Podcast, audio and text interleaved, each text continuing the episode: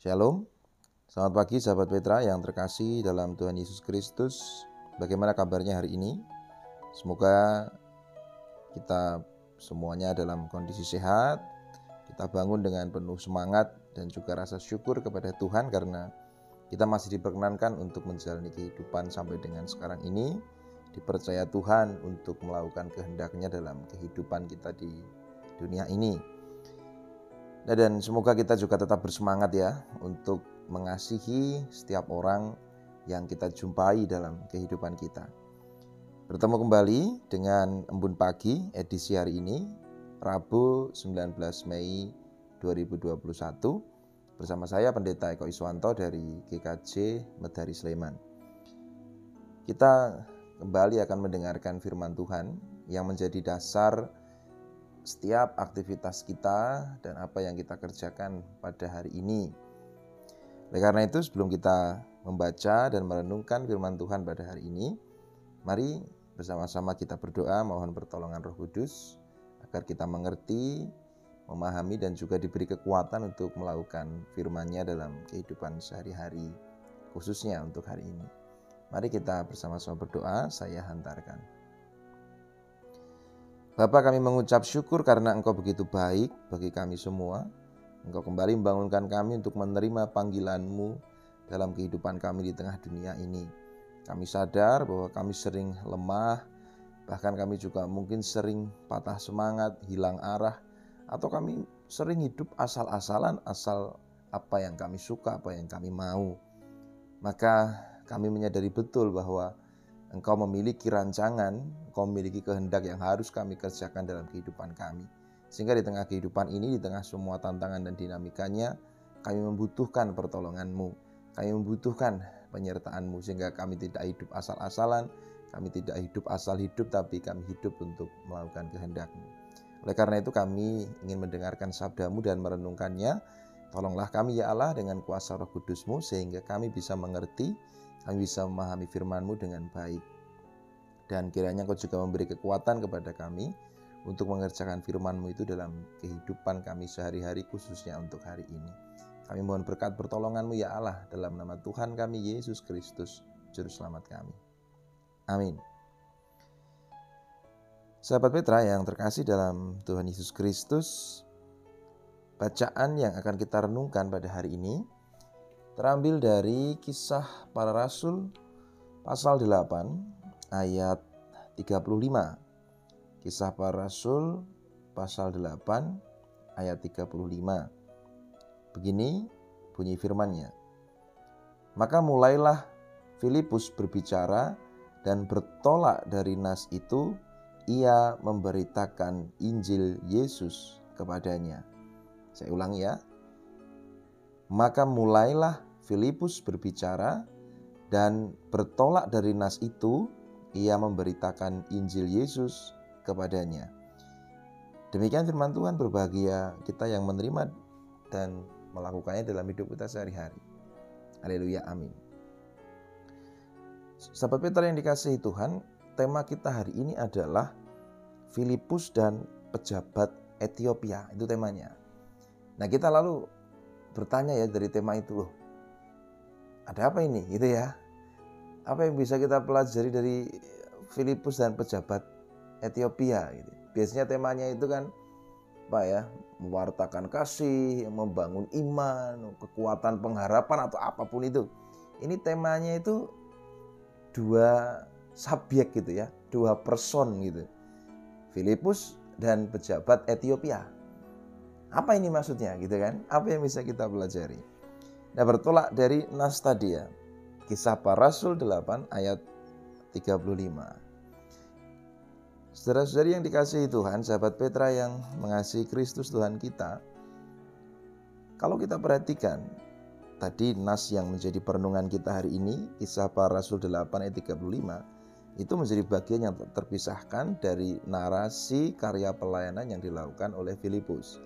Pada bagian sebelumnya, pada perikop sebelumnya, di pasal 8 ayat 4 sampai 25 di situ dituliskan Filipus mengabarkan Injil Kristus kepada orang-orang di Samaria.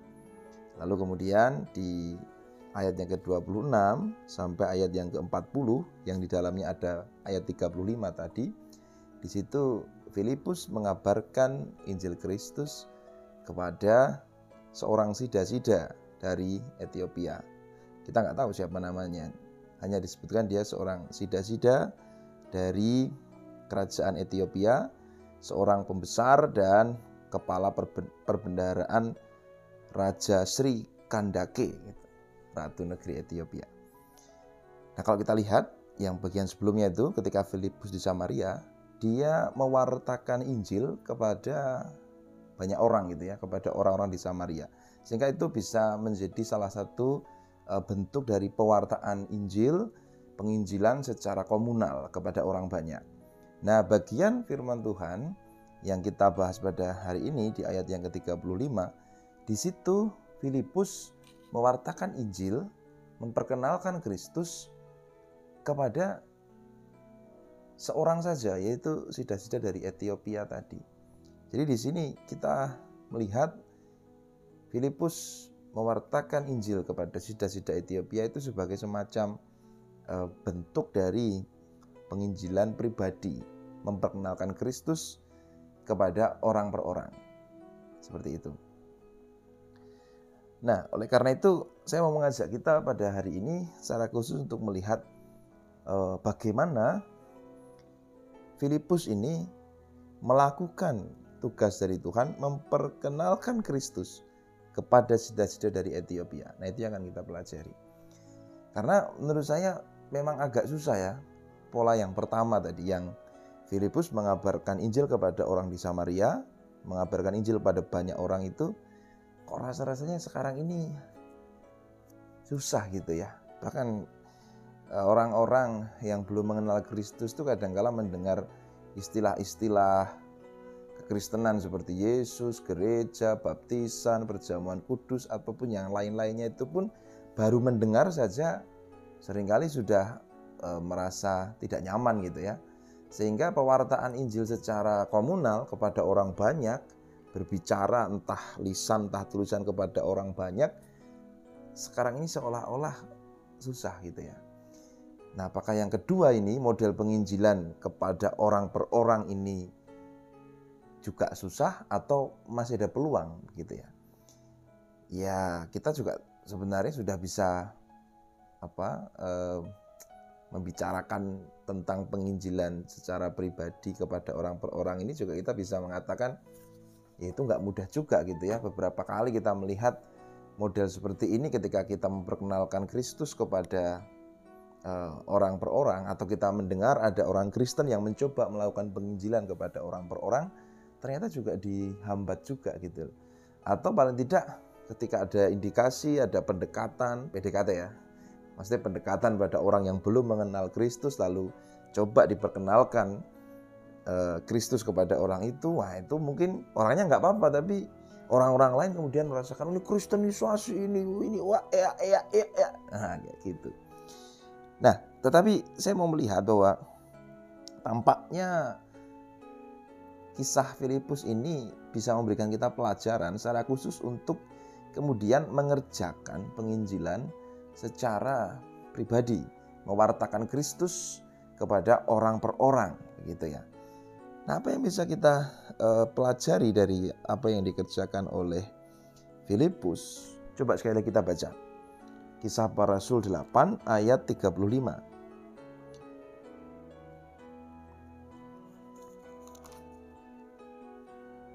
Maka mulailah Filipus berbicara dan bertolak dari nas itu, ia memberitakan Injil Yesus kepadanya.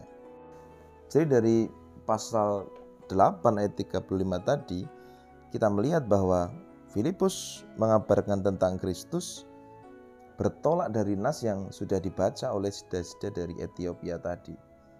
Kita mengerti dari perikop ini secara utuh bahwa sida-sida dari Ethiopia ini adalah bukan orang Yahudi, tapi dia simpati, bahkan mungkin juga sudah beralih agama menjadi salah satu penganut agama Yahudi, walaupun dia bukan termasuk orang Yahudi yang biasanya kalau orang Yahudi, orang non Yahudi lalu beragama Yahudi itu disebut proselit gitu ya. Nah, ini orang ini orang bukan Yahudi yang telah memilih untuk menjadi uh, Yahudi. Nah, dia sedang dalam perjalanan uh, pulang dari aktivitas dia, peribadatan yang dia lakukan di Bait Allah. Nah, setelah dia membaca bagian dari kitab suci yang tidak dimengerti, maka Filipus bertanya, Tuhan tahukah Tuhan apa yang Tuhan baca itu? Mengertikah Tuhan tentang apa yang Tuhan baca itu? Lalu sida-sida dari Ethiopia menjawab, ya saya nggak tahu. Nggak ada yang dijelaskan pada saya kok, ya saya nggak tahu gitu. Nah barulah kemudian Filipus menjelaskan tentang Kristus bertolak dari nas yang sudah dibaca. Ya, saya coba untuk menghubungkan gimana ya menarik relevansinya untuk saat ini. Paling tidak kita bisa belajar dari hal ini bahwa Filipus tidak memaksakan konsepnya, pengetahuannya tentang Kristus. Walaupun dia mengenal betul siapa itu Kristus, walaupun dia mengenal betul siapa itu juru selamat yang akan dia wartakan karena dia merupakan salah satu murid Kristus, tetapi dia tidak memaksakan itu. Dia tidak memaksakan pemahamannya tentang Kristus untuk kemudian disampaikan kepada saudara dari Ethiopia. Dia memilih untuk mendengarkan apa yang dibaca oleh sida-sida itu dan dari situ barulah dia bertolak untuk memperkenalkan Kristus. Jadi kalau kita mau memperkenalkan Kristus kepada orang per orang, kita harus mulai dari apa yang kemudian dialami oleh orang tersebut. Konteks keseharian macam apa yang dia hadapi, pergumulan macam apa yang dia alami, kerinduan-kerinduan dan harapan seperti apa yang dibutuhkan berdasarkan kondisi real konkret konteks dia keseharian begitu. Jadi itu yang pertama yang pertama kita pelajari supaya kita bisa memperkenalkan Kristus kepada orang per orang begitu. Jadi kalau misalnya kita mau memperkenalkan Kristus pada uh, seorang pedagang ya tentu kita harus memahami betul bagaimana konteks kehidupan perdagangan misalnya. Bagaimana antara eh, apa aktivitas perdagangan, laba, rugi, permintaan pasar, stok barang kayak kayak gitu, tentu kita harus paham betul. Termasuk dilema-dilema misalnya dalam orang mencari keuntungan dalam perdagangan kayak gitu, kita harus mengerti. Kalau kita bicara kepada orang yang kehidupannya mungkin menjadi pegawai, kita tentu juga harus mengerti bagaimana soal tanggung jawab, kinerja dan macam-macam yang lainnya. Begitu juga kalau dengan petani, dengan uh, karyawan kantor, dengan pengusaha, dengan orang-orang yang lain. Kita harus paham betul konteks kehidupannya seperti apa, pergumulannya, permasalahannya termasuk kerinduan dan harapannya. Nah, baru dari situ kita bisa memperkenalkan Kristus sesuai dengan apa yang dia butuhkan sesuai dengan permasalahan yang dihadapi. Gambaran Kristus yang kita perkenalkan adalah Kristus yang sesuai dengan kerinduan dan harapan mereka atas persoalan dan juga mungkin krisis dalam kehidupan mereka. Tanpa itu maka kok saya yakin bahwa pewartaan kita itu nggak nyambung gitu ya. Jadi kita memaksakan konsep pewartaan kita walaupun itu benar juga. Yesus adalah begini, begitu, begini, begitu. Ya benar juga itu tidak salah. Cuman tidak nyambung dengan konteks harapan dan juga permasalahan yang dihadapi oleh orang tersebut. Itu. Itu yang pertama ya. Jadi perkenalan Kristus harus sesuai dengan konteks yang mereka hadapi. Nah, tapi nah, tapi tapi lagi ya ini. Tapi sebelum kita kemudian memperkenalkan Kristus yang seperti ini atau seperti itu kepada orang per orang, kita perlu kembali juga belajar dari apa yang terjadi antara Filipus dengan sida-sida dari Ethiopia itu tadi. Kalau kita membaca di ayat yang sebelumnya, ayat 34, setelah sida-sida itu membaca nas yang dia tidak paham itu, dia mengatakan begini, maka kata sida-sida itu kepada Filipus, Aku bertanya kepadamu, tentang siapakah Nabi berkata demikian? Tentang dirinya sendiri atau tentang orang lain? Nah tadi lalu lanjut ayat 35 yang tadi kita bahas. Maka mulailah Filipus berbicara dan bertolak dari nas itu. Ia memberitakan Injil Yesus kepadanya. Jadi Filipus berani untuk mewartakan tentang Kristus kepada sida-sida dari Ethiopia itu setelah sida-sida dari Ethiopia itu membuka diri, membuka hati secara sadar dan mantap bertanya kepada Filipus, siapa yang dimaksudkan dari nas yang tadi dia tidak mengerti itu? Nasnya yang berbunyi seperti seekor domba ia dibawa ke pembantaian, dan seperti anak domba yang keluh di depan orang yang menggunting bulunya, demikianlah ia tidak membuka mulutnya. Dalam kehinaannya berlangsunglah hukumannya. Siapakah yang akan menceritakan asal-usulnya? Sebab nyawanya diambil dari bumi. Nah, Sida-sida tadi bertanya, Nas itu berbicara tentang siapa ya Filipus? Tentang si Nabi yang menceritakan itu atau tentang orang lain? Baru Filipus memperkenalkan tentang Kristus.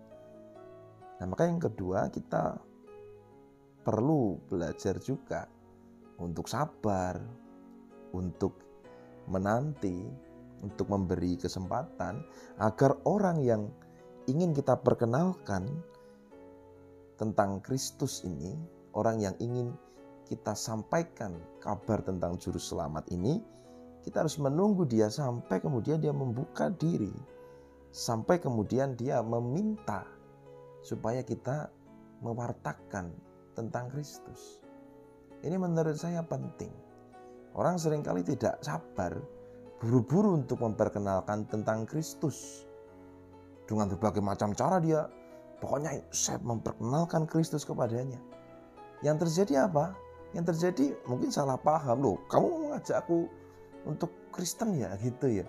Padahal kalau kita sabar mungkin pada titik tertentu di momen tertentu ketika dia sedang dalam pergumulan yang hebat, pergumulan yang berat, kerinduan yang mendalam tentang solusi kehidupan, kerinduan yang mendalam tentang kepastian hidup, bisa saja kalau kita sabar menunggu waktu itu maka lebih mudah untuk memperkenalkan Kristus kepadanya. Tapi orang sering tidak sabar. Nah, yang kedua ini kita belajar. Coba sabar dulu sampai dia membuka hati, membuka pikiran, membuka dirinya untuk meminta diperkenalkan tentang Kristus. Itu yang kedua.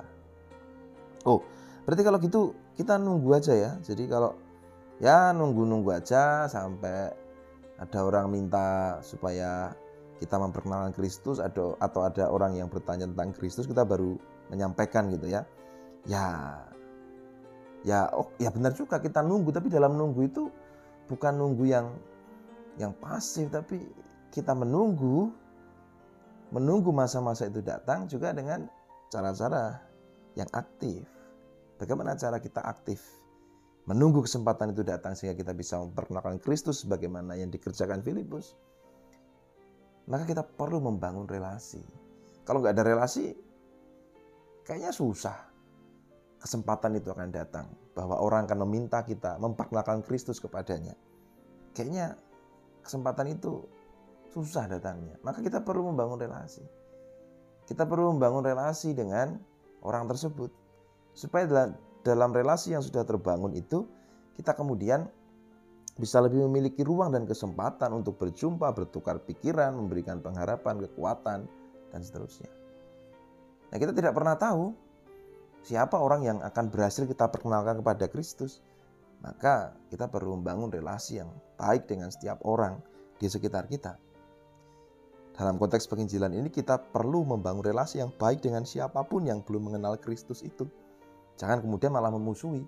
Nah, kalau kita memusuhi seseorang ya sudah ya, ya membangun sebuah chemistry kedekatan sehingga kita bisa punya peluang untuk memperkenalkan kepada Kristus. Maka kuncinya bangun relasi terlebih dahulu. Relasi yang baik tentunya dengan orang-orang yang belum mengenal Kristus ini. Lalu yang berikutnya ini kita dalam kita menunggu secara aktif ini juga kita perlu menghadirkan diri kita sebagai orang yang bisa memberi pengharapan, memberi kekuatan, yang bisa memberikan solusi, yang bisa memberikan jalan keluar. Dan cara itu ketika kita mau memperkenalkan Kristus secara efektif, ketika kesempatan itu datang kita sungguh bisa membuat orang itu bertemu dengan Kristus dan bisa membuka hati orang itu tentu adalah dengan kita menghadirkan semua hal yang baik dari Kristus itu dalam diri kita. Dan sehingga dengan demikian itu juga secara tidak langsung memanggil kita untuk membentuk mentalitas dan karakter kita juga supaya seperti Kristus. Nah, orang akan susah untuk untuk bisa bertanya atau ingin mengenal Kristus kalau dia melihat dalam diri kita sebagai orang yang memperkenalkan Kristus justru di sana dilihat kita sebagai orang yang bengis, yang galak, yang kikir, yang suka mendendam, yang apa tadi, yang pelit, yang suka ngerasani, yang berhati busuk, yang bersikap korup, kan susah. Orang nggak akan tertarik untuk mengenal Kristus. Bahkan dengan demikian kita sudah bertindak memalukan Kristus.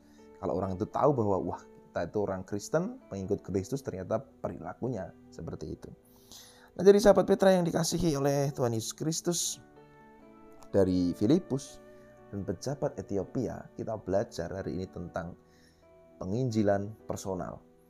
Tentang bagaimana seseorang bisa memperkenalkan orang-orang pribadi per pribadi kepada Kristus. Mari kita melakukan ini dalam konteks kehidupan kita di zaman sekarang ini.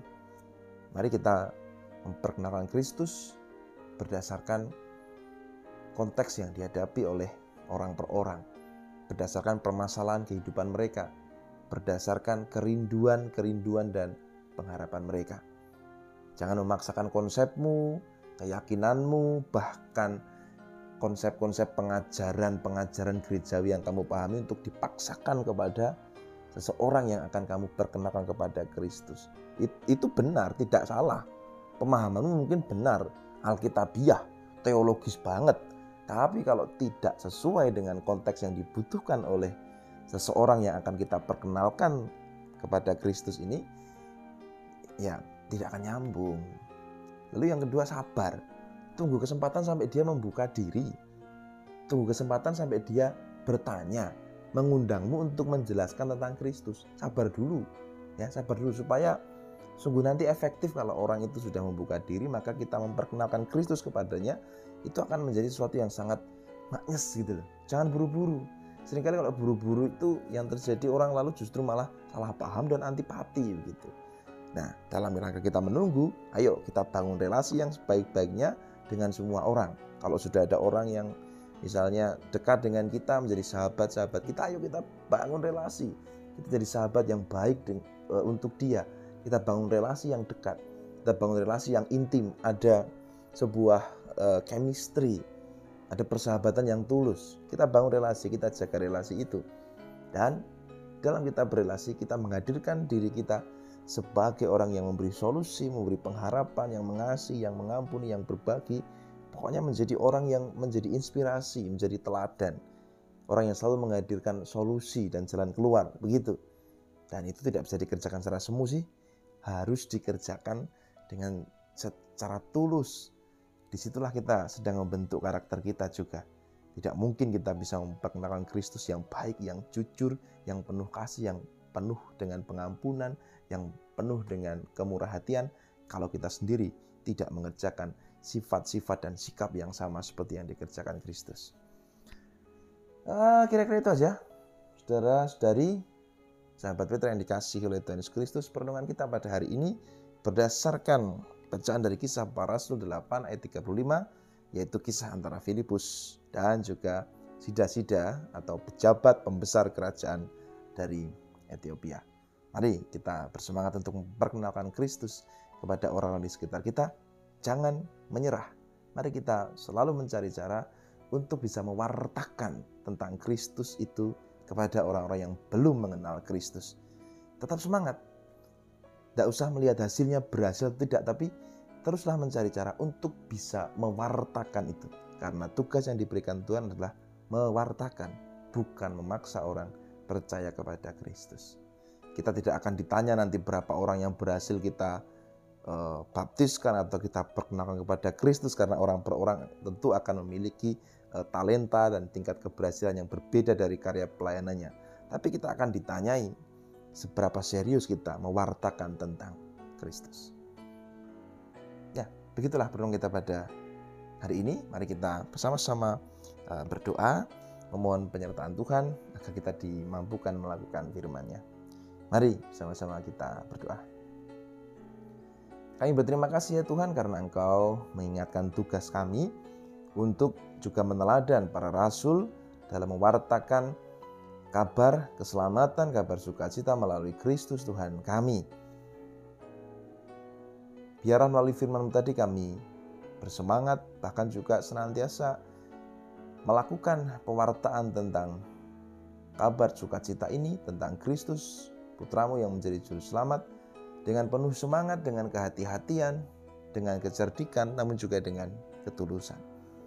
Biarlah setiap hal yang mungkin menghambat, merintangi, tidak melemahkan semangat kami, namun membuat kami justru semakin giat, semakin bersemangat untuk mewartakan tentang Kristus.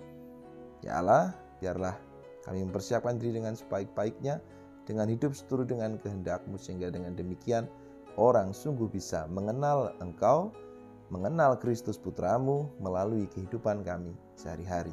Dan ketika kesempatan itu datang, kesempatan untuk memperkenalkan Kristus pada orang-orang di sekitar kami itu datang di hadapan kami, biarlah dengan setiap sikap kehidupan kami, mentalitas, spiritualitas, perilaku kami, kami layak dan mampu untuk memperkenalkan Kristus kepada setiap orang yang rindu akan kasih dan penyelamatan dari Engkau.